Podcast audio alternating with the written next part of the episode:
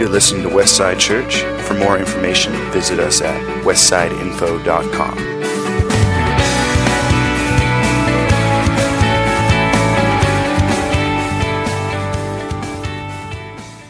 Good morning, everybody. Hope you enjoyed your New Year's time, and we are one week in. Doesn't feel a lot different from me, but still good.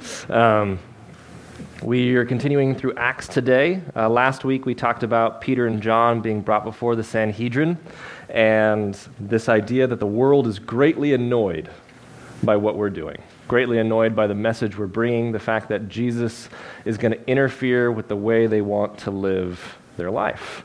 And that their response to that can be pretty drastic, and they're not, um, they're not going to shy away from it just because it's wrong. And so we, the only thing we can do is choose to how we respond within this. And so what we're going to see in the passage today is how the disciples are going to initially respond when they're released, and then we're going to a little bit of insight into their community afterwards. And so because we just like alliteration. I've talked, this one is going to be talking about prayers and the poor. Um, but the idea of the poor is actually more of those that are needy or uh, they are in need. They've come into a situation in their life where they're a victim of circumstance. They're now no longer able to provide for themselves. And so we'll break that down more as we move on. But we're really going to start first on this idea of prayers as a response. And so, Acts 4, when they released them, they went to their friends and reported what the chief priests and elders had said to them.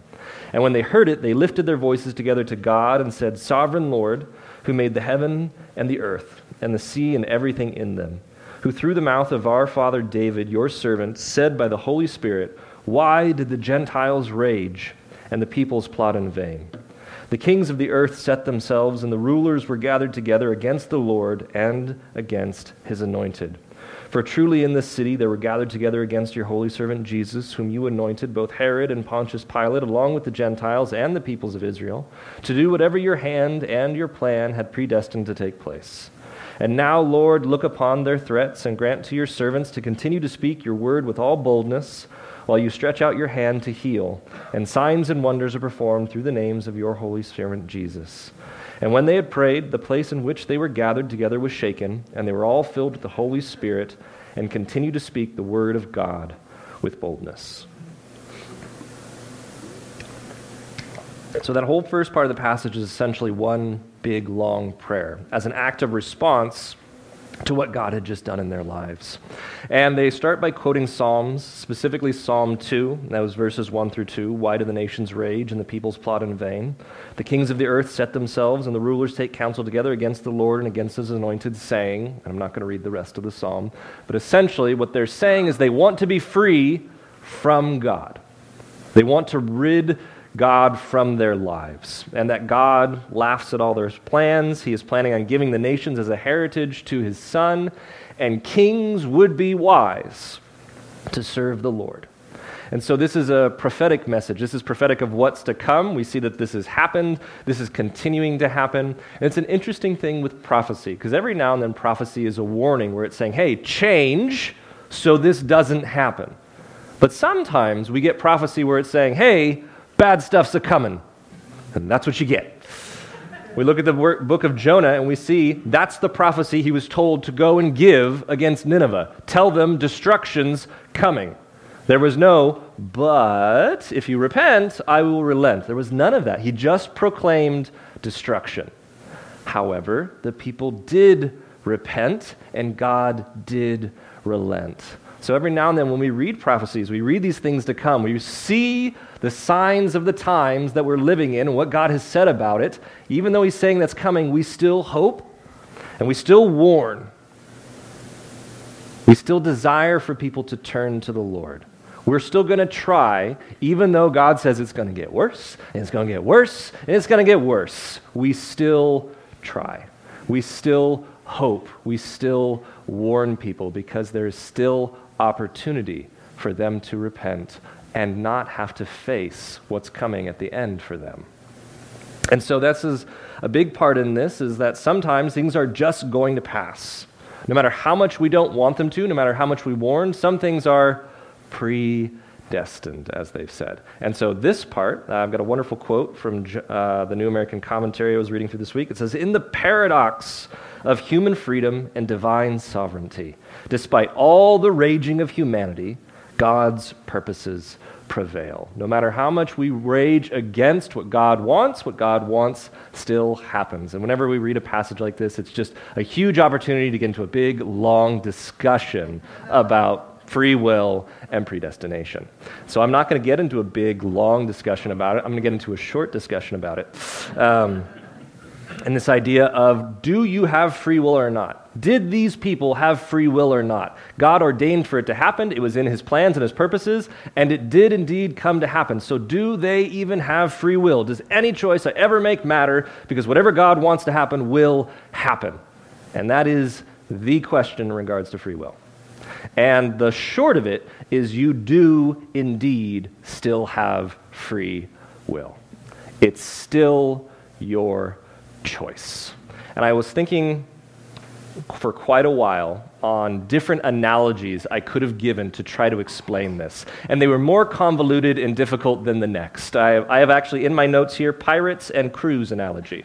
And I'm not going that route this morning. Um, I'm going to roll back a little bit simpler. Is the idea that God can make whatever he wants happening, happen by influencing the world doesn't take your free will away any more than my preventing you from going out that door after the service. If you're going out that door and I go, no, you can't get out, I'm going to stop you and I prevent you and I lock the door and I burn it down and there's no way you can get out that door. You would never say, Joe, you're taking away my free will. That claim would never be made. You would say, Joe, you're being a nuisance and a jerk. I'm going to go out the other door now. But you would never declare that I've taken away your free will because I have prevented you from going out that door. But we make the claim of God.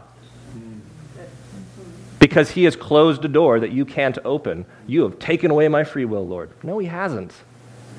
He's a person just like you, and he, as a person, could decide, I want something to happen, so I'm going to do everything in my power to make that happen. And he happens to be the most powerful person in the entire universe, and he can see all potentials in all of existence, and he can go, I know if I do this, that will happen. But that doesn't take away along the way your choices.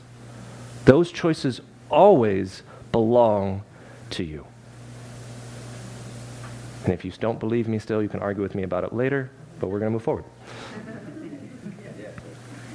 Because within this, knowing that difficult things are going to happen, and we might not be able to escape them, they're just going to be. When we're talked to by Jesus, we're spoken to through the Spirit, they talk about the difficulties to come. And within this, the disciples prayed for boldness.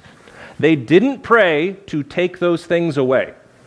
They didn't say, Lord, make the rest of my life easy, please.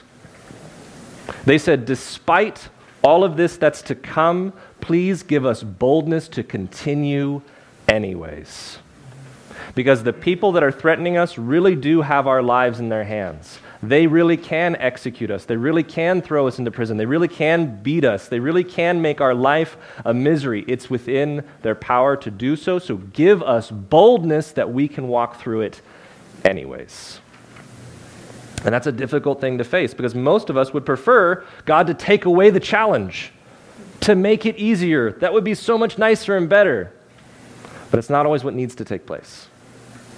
So, Lord, we ask for the strength to go through anyways. So, the first takeaway, the first part of this message, there's something interesting about this idea of prayer. And we have actually quite a few different opportunities for prayer here at this church. Uh, every Wednesday evening, Mark and Kathy, I know they're here today. I'm just eh, way in the back. There we are. Mark and Kathy, they lead that meeting every Wednesday evening. You can come here and you can pray. The ga- small gathering of believers to intercede on behalf of our county and to plead out to the Lord. Every Thursday mid morning, there's a group of ladies that come. They go, they are over in the lounge and they have a wonderful time and they intercede on behalf of the county and pr- they're praying out to the Lord. The first Thursday evening of every month, we gather corporately here in this room. We pro- praise the Lord, we proclaim His goodness, and we intercede on behalf of the county and the world, and we pray to the Lord. And Those meetings ebb and flow with the amount of people at them, depending on where people generally are at. But one thing I found out within the last probably six months is that a lot of people are deeply uncomfortable praying, particularly in front of anybody. They're just not comfortable with prayer and how to do it. It's not even so much they don't like the idea of prayer, but I don't know how to pray, is usually the comment made. So I want to help with that a little bit today. Because the great desire is that praying out to the Lord should be the easiest thing in the world. And so, first of all, we can start with the Word of God to guide you. And in a couple different ways. Because Scripture itself, you can just pray that over your life, over your situation, over someone that you know is going through difficulties, praying it over their life. And you just read the Scripture as a prayer over them. For example, Psalm 23, someone going through a difficult time where they don't know all the answers, but they needed to be reminded of who God is and his goodness. The Lord is my shepherd, I shall not want. He makes me lie down in green pastures. He leads me beside still waters. He restores my soul. He leads me in paths of righteousness for his name's sake.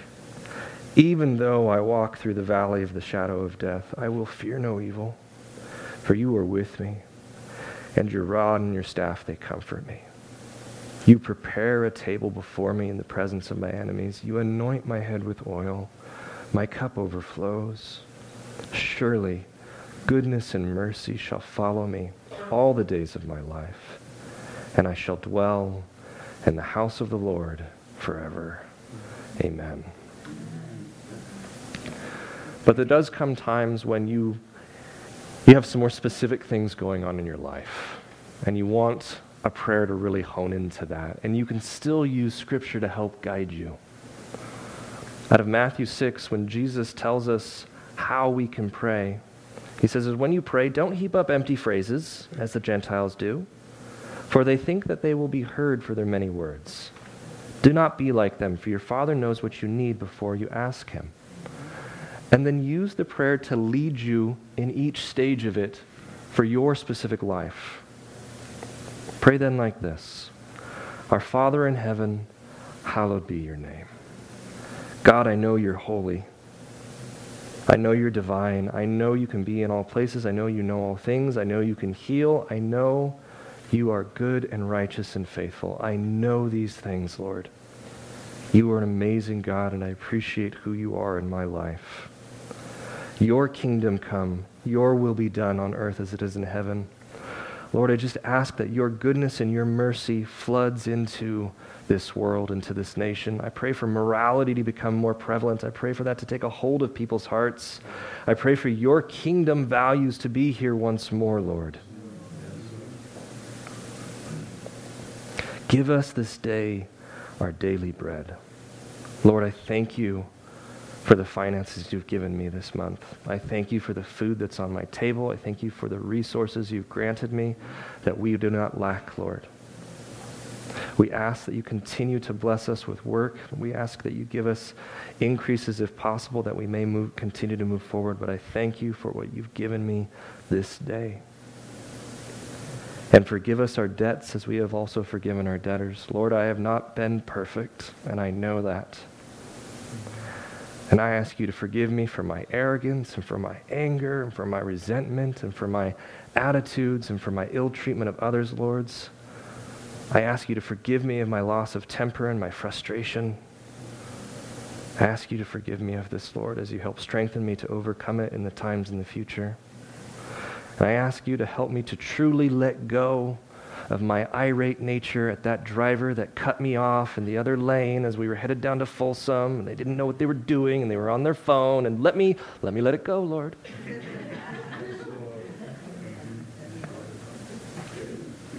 And lead us not into temptation, but deliver us from evil. Lord, protect us. Protect our church. Protect our family.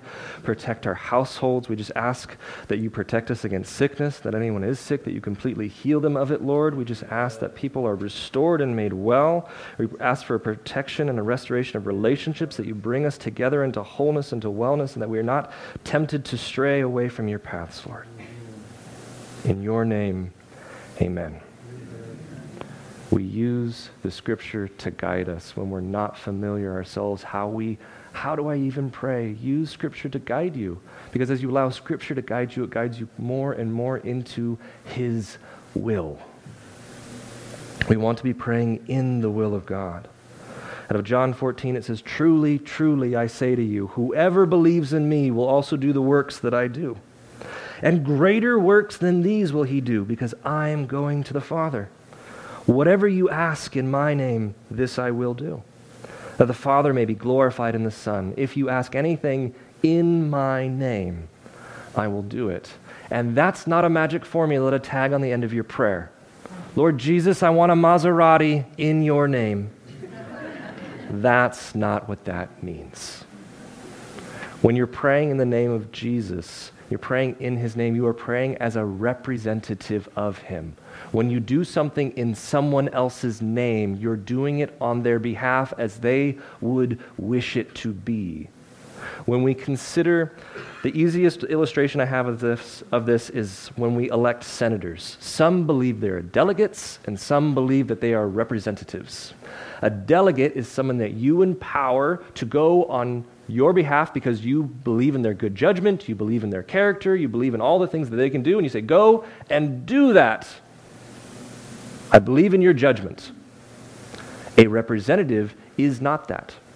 A representative goes on the behalf of the people they sent them, and everything they do is as those people would want it to be done. They completely remove their wants and wishes from the equation because they are being sent to represent someone else. You are a representative of Jesus. When you're asking in his name, it's as his representative. We're asking this as close as we humanly can for this to be in his will. And how can we know his will unless we are close to him? Unless we have an intimate relationship with him, unless we know the things that God has done and does in our lives. Out of John 15, it says, Abide in me, and I in you. As the branch cannot bear fruit by itself unless it abides in the vine, neither can you unless you abide in me. I am the vine, you are the branches. Whoever abides in me and I in him, he it is that bears much fruit. For apart from me, you can do nothing. If anyone does not abide in me, he's thrown away like a branch and withers, and the branches are gathered and thrown into the fire and burned. If you abide in me and my words abide in you, ask whatever you wish and it will be done for you. It's all about a deep and abiding relationship with God. We pray being led by Scripture in the will of God through a relationship with God. And a relationship with God, like all other relationships, takes time. If you don't spend time with God, you won't have a good relationship. If you don't spend time with your friends, you won't have a good relationship. If you don't spend time with your spouse, you won't have a good relationship. But as you deepen that time and that trust and that understanding of who He is, because He already knows who you are, you find yourself closer and closer to the Father, closer and closer to Jesus, more clearly hearing the promptings and the will of the Spirit as He is with you and guides you every day. And it comes through a abiding relationship that will take time. Now, that was the easy part of the message. Because we're going to talk about those that are in need now. We're going to see an insight into the community of these new believers, this new church that has been established after Jesus ascended.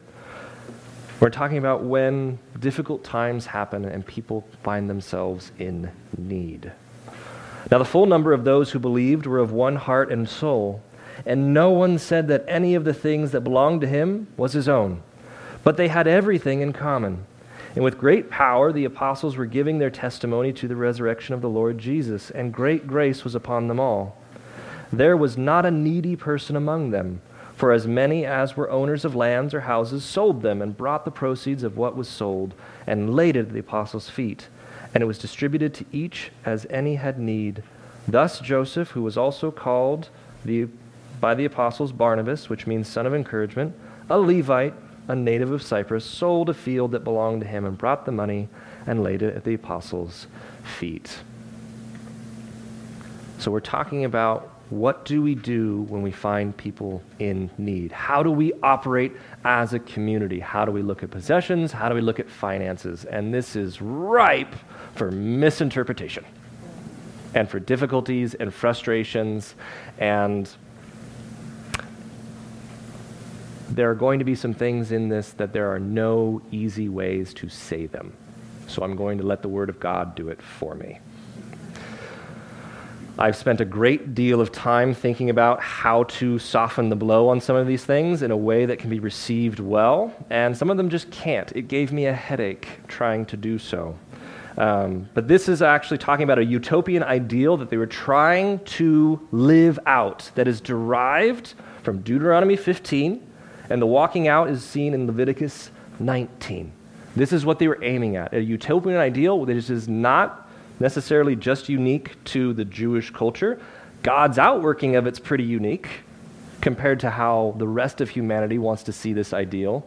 Um, let's dive into it. Deuteronomy 15 should begin in verse 4 But there will be no poor among you. That is a utopian ideal, that there will be no poor. For the Lord will bless you in the land that the Lord your God is giving you for an inheritance to possess if only you will strictly obey the voice of the Lord your God, being careful to do all his commandments that I command you today. For the Lord your God will bless you as he promised you, and you shall lend to many nations, but you shall not borrow. You shall rule over many nations, but they shall not rule over you. If among you one of your brothers should become poor. Well, that's a peculiar thing based on a couple of verses before. If no one's going to become, if there will be no poor among you, how on earth could someone become poor? And there's certain realities of the world we live in we must face that people become victims of circumstance where they were doing nothing wrong. Everything was going well. They were making good choices. They were supported by their family and community. We're moving through, and then things happen. Caldor fire is a thing that happened. That wasn't because anything that anybody there living there was doing was wrong. But suddenly, they're all out of homes. Suddenly, they might have lost all their possessions. Suddenly, they are the worldly equivalent of poor. And they are in desperate need. And what do we do? They are a victim of circumstance. You have people that have worked their whole lives. They've done well, they worked hard, things happen. Retirement doesn't seem to be a whole lot for a lot of people. It's a reality. So many people rely on Social Security when they get to their end of their lives, as it is now. And then somebody passes into the next life, and you lose half of your income, because that's how it works. In case you weren't aware, you won't get both of those Social Securities anymore. You will get one. So you have someone in that situation who they're in their 80s, they've been operating on this for their entire lives, they've been planning on it and depending on it in their retirement, and suddenly half the income is gone. They have suddenly become poor and in desperate need. Victims of circumstance happen when you don't do anything wrong, they still happen to us. So, how do we respond? If any of the towns with your land of your Lord your God is giving you, you shall not harden your heart or shut your hand against your poor brother, but you shall open your hand to him and lend him sufficient for his need, whatever it may be. And now, this one is going to throw us a little bit of a kilter, is that word lend. That word lend has a very strong implication in it. When you lend something to somebody, you eventually expect to get it back. And that is what's implied here. But let's continue to see the deeper heart of what's being said. Take care lest there be an unworthy thought in your heart, and you say, The seventh year, the year of release is near. The year of release was the year when all debts are cleared. So if it was the last day of the year and someone, you lent a great amount to them, the very next day, completely forgiven. That's what this is talking about. And your eye looked grudgingly on your poor brother, and you give him nothing. And he cried to the Lord against you, and you be guilty of sin. You shall give to him freely, and your heart shall not be grudging when you give to him, because this the Lord your God will bless you in all your work and in all that you undertake. For there will never cease to be poor in the land. Therefore I command you, you shall open wide your hand to your brother, to the needy, and to the poor in your land. We will not look selfishly on one another. And that if there's a time when you're not going to give that back and you know you're not going to get it back, you're going to help them anyways. Now, how does the outworking of this normally look? Because we can say that and we can have our own imaginings of this, but what's the expected outworking? Because there are actually a lot of expectations within the community of God. Well, in Leviticus 19, it says, When you reap the harvest of your land, you shall not reap your field right up to its edge. Neither shall you gather the gleanings after your harvest, and you shall not strip your vineyard bare. Neither shall you gather the fallen grapes of your vineyard. You shall leave them for the poor and for the sojourner. I am the Lord your God. The rest of that passage talks primarily about not taking advantage of people. And it ends with, You shall love your neighbor as yourself. I am the Lord. So, in the outworkings of providing for those in need, it's a lot different than we look at it now. Because we look at it now, we're going to provide for those in needs, and I'm going to just give you something. I'm just going to hand it to you. There you go. But that's not what is being said. When you leave the things in the field, they have to go get them. And it's not like us going into the store and going and get them, where it's already prepared for me. No, when you go and get grain from the field, it has to be beaten, and it has to be ground, and it has to be baked if you want bread. It's hard work, but you're giving them the opportunity to put bread on their table. You're giving them an opportunity to make an honest day's wage. You're giving them an opportunity to survive and to eat. And you're allowing them the opportunity for this because they're in a spot where if you didn't give them opportunity for that, there was no other food to be had. There were no social security programs. There was none of this. The expectation is that you would take of what you had and you would leave some so they could survive. Contextually, we have to look at things. We are not in their same place, but the heart attitude should be the same. Now we look now at what the community of the believers were doing, and they were helping those that had need. They actually turned possessions into finances, and they did pay for things for people. As we do now, we have a benevolence fund at this church to help those that are in need. And here's a really important thing if you don't tell us you have a need, we don't know. Very simple, I know, yet profound. We have to know if we're going to be able to help you. And please, don't let the pride of your heart prevent you from getting help when you need it. Now, expectations. Things within this ideal where we help each other out when we're in need. First of all, 2 Thessalonians 3. For you yourselves know how you ought to imitate us, because we were not idle when we were with you, nor did we eat anyone's bread without paying for it. But with toil and labor we worked night and day, that we might not be a burden to any of you.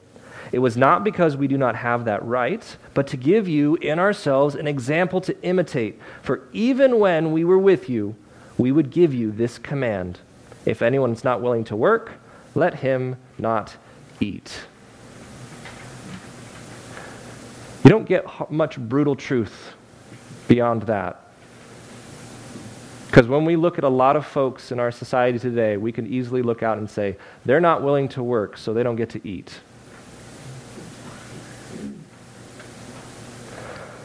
The clear idea here, though, is it's talking about a group of people that were choosing not to work because they eagerly anticipated the Lord was coming and that he was going to rapture them any moment and they were just going to subsist off the church till then. They were purposefully taking advantage of the body. an expectation of us as a community that we will not purposefully take advantage of the body.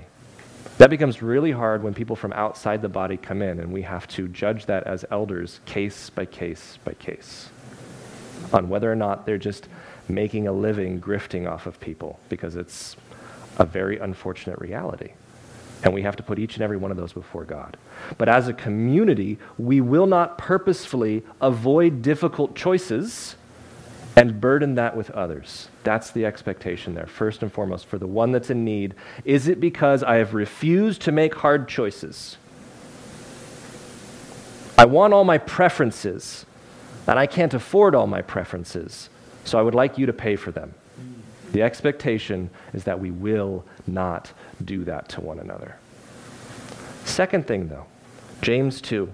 If a brother or sister is poorly clothed and lacking in daily food, and one of you says to him, Go in peace, be warmed and filled, without giving him the things they need for the body, what good is that? You have a person. They've made bad choices. They've gotten themselves into this situation. They can't pay the electric bill. They can't go and buy groceries this week. They got a week before they get paid again. They're hungry. And saying, Hey, we're going to look at your finances. We're going to get a plan. We're going to get things in order. We're going to get all this sorted. And then you'll be good. Have a great day. They're still hungry today. The electricity is still off today. They still need help today. Despite the fact that they've gotten themselves there, it is unloving to say, well, deal with it now.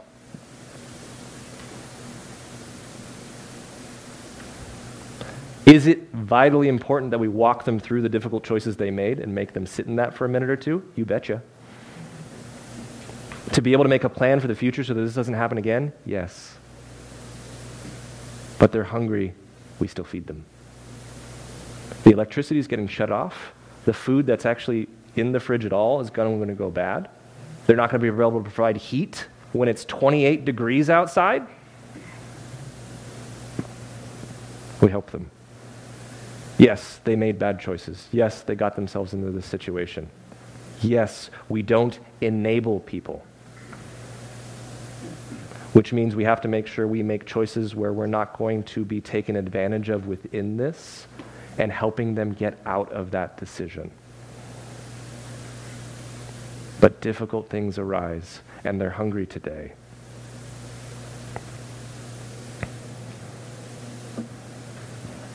That's not the most difficult thing yet.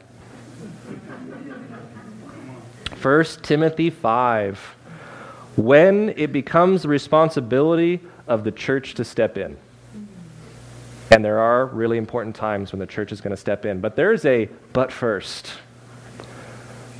Honor widows who are truly widows. So the idea of the church is primarily people they support are orphans and widows, those that lack any ability to care for themselves anymore. Someone who's an orphan at that time had no opportunity unless someone gave pity on them and took them in as an apprentice. But if no one was willing to do that, they were going to starve to death unless they stole. End of story.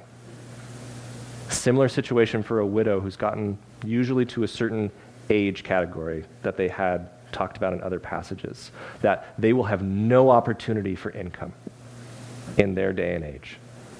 Church is going to basically pay all of their finances. It's going to care for them, going to manage what they need. Honor widows who are truly widows. But if a widow has children or grandchildren, let them first learn to show godliness to their own household and to make some return to their parents, for this is pleasing in the sight of God. She who is truly a widow, left all alone, has set her hope on God and continues in supplications and prayers night and day. But she who is self indulgent is dead even while she lives. Command these things as well, so that they may be without reproach. But if anyone does not provide for his relatives, and especially for the members of his household, he has denied the faith and is worse than an unbeliever. There's no nice way to say that. But I'm sure most of us have that person we know or that person within our family that just seems to screw up or make bad choices over and over and over and over and over again. And they always find themselves in that space of need. And how do we respond? Because they will never, I don't encourage double negatives, they will never not be your relative. That person will always be your relative. That doesn't go away. When Peter asked Jesus, How many times am I to forgive? Seven times? Seven times, 70 times? Jesus' response was perpetually. You're to forgive them perpetually, Peter. Again and again and again. Does that mean we're not wise in this? No. But does that mean we have to check our heart in this every single time? Because there's some cultural context that needs to be looked at that has caused some great challenges for us within this, particularly in America. First of all, a lot of these challenges we see now and living situations and paying bills could simply be taken away if we return to their living style, which was generational living. Not very many people like to hear that one. You're going to move back in with mom and dad. You're going to move in with some aunts and uncles. You're going to bring in your grandma and grandpa, and you're all going to live in the same house together forever. we laugh because we don't want to cry. but that's their reality. Those that group I just listed would have of course been all in the same home. When one of the children got married, they'd have built a room onto the house. This is your space. They will live together. They will work together. They will provide for each other within their own household. That's why when they say if they're not willing to provide someone within their own household, they're literally talking about the people who live in your house. You're not helping your uncle out? They're not eating. They live in your house. You couldn't spare him a loaf of bread? We have several families in this church that live off of generational living. I've never heard one of them complain about it. They're actually quite happy with it. There's a lot of great benefits to it. But we've got this American notion. It's an American notion. It's not a biblical notion. It's not a holy notion. It's an American notion that I will live alone forever. I will have my space for me. I'll close the door and all of you will go away. It's so very American but it's not conducive to surviving well. Because it's really, particularly on either ends of the adult spectrum, the early 18 to early 20 years, and people when they get in the OLD category. You can categorize yourselves. but we take people in their 18 year olds to early 20s, and as a culture, we say, hey, 18, out you go. Go survive when it costs 1500 bucks a month for a one in one with no washer and dryer on a tiny little plot of land. You'll be okay, right? When we look salary wise, and if they're trying to attain anything and they're managing a job, and maybe if they're trying to get some schooling or apprenticing or something, they're maybe making around $3,000 a month. And so half their salary is gone just to have a place to stay. And then we look at any other expenses along with that and we say, You'll be fine.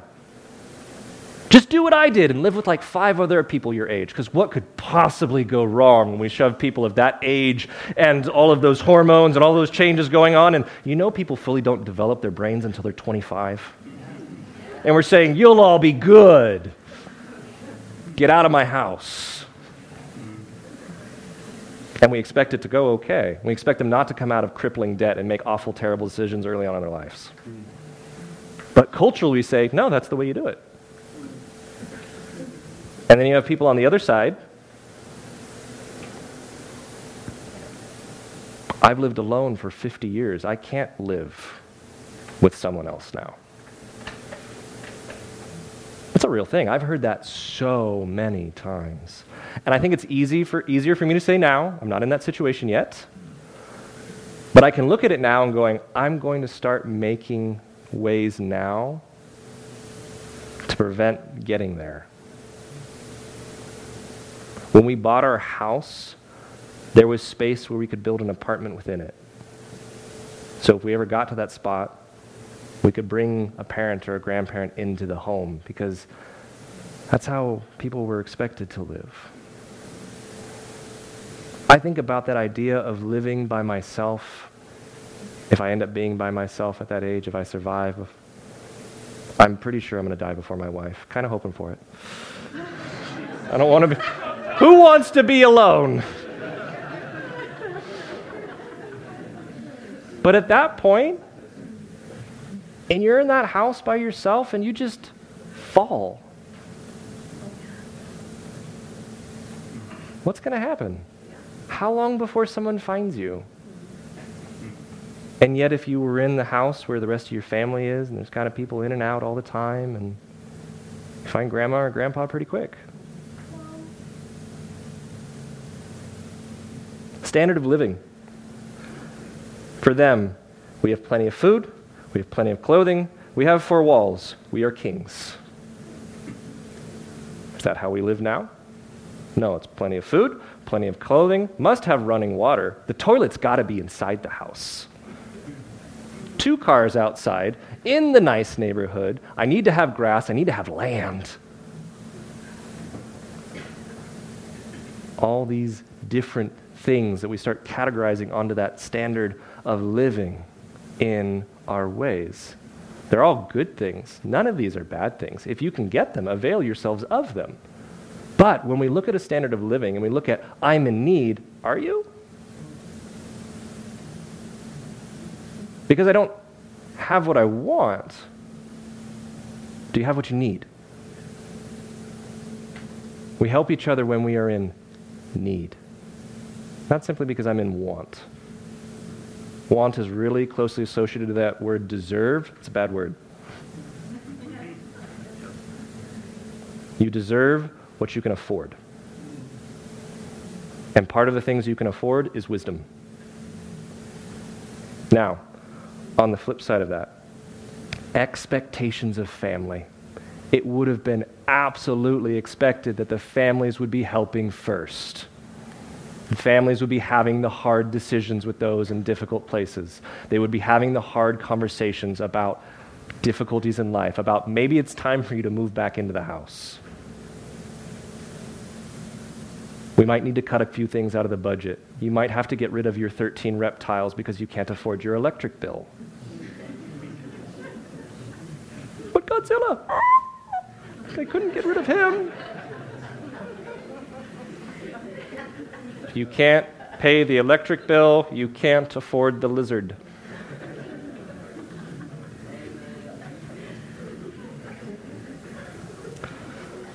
Opportunity for income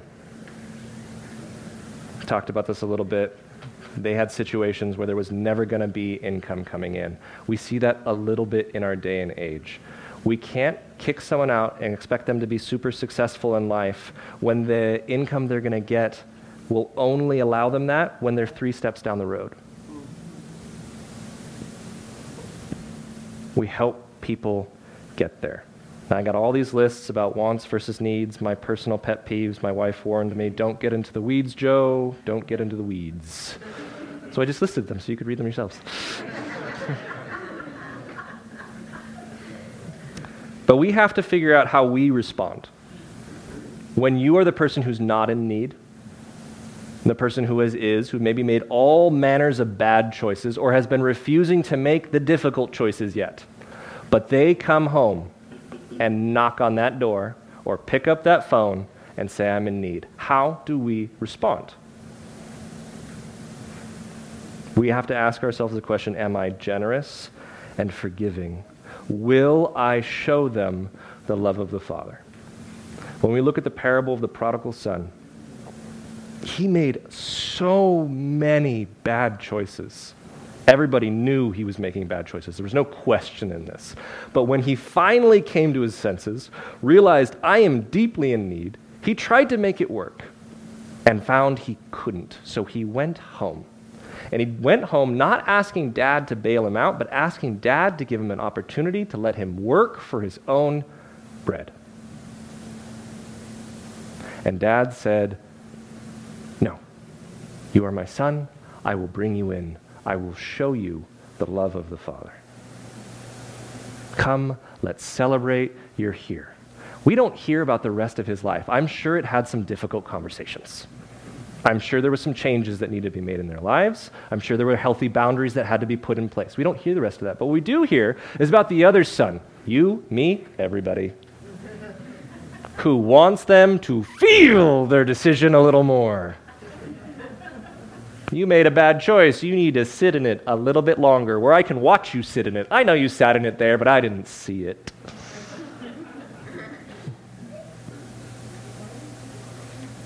And we have to ask ourselves do we have a generous and forgiving spirit? Is our desire to show them the love of the Father? They, we can have all the good conversations, all the truths about all the bad choices and all the things and all the things they need to change, and they will all be true. But they don't feed them if they're hungry. Those truths don't clothe them if they're too cold. If you had a family member that has nowhere to go, they're in their car, they made bad choices, they got kicked out of their place, and they come home last night when it was 28 degrees and they knock on your door and you say, Well, you made your bad choice, go sleep in your car. That's not love. It could be, hey, in the morning you're going to have to go. And you can have a healthy boundary there.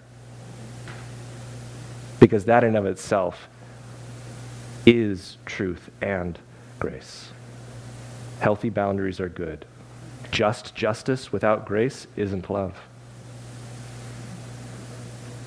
So we have to ask, and it'll be the last thing I say Do I love my neighbor as myself?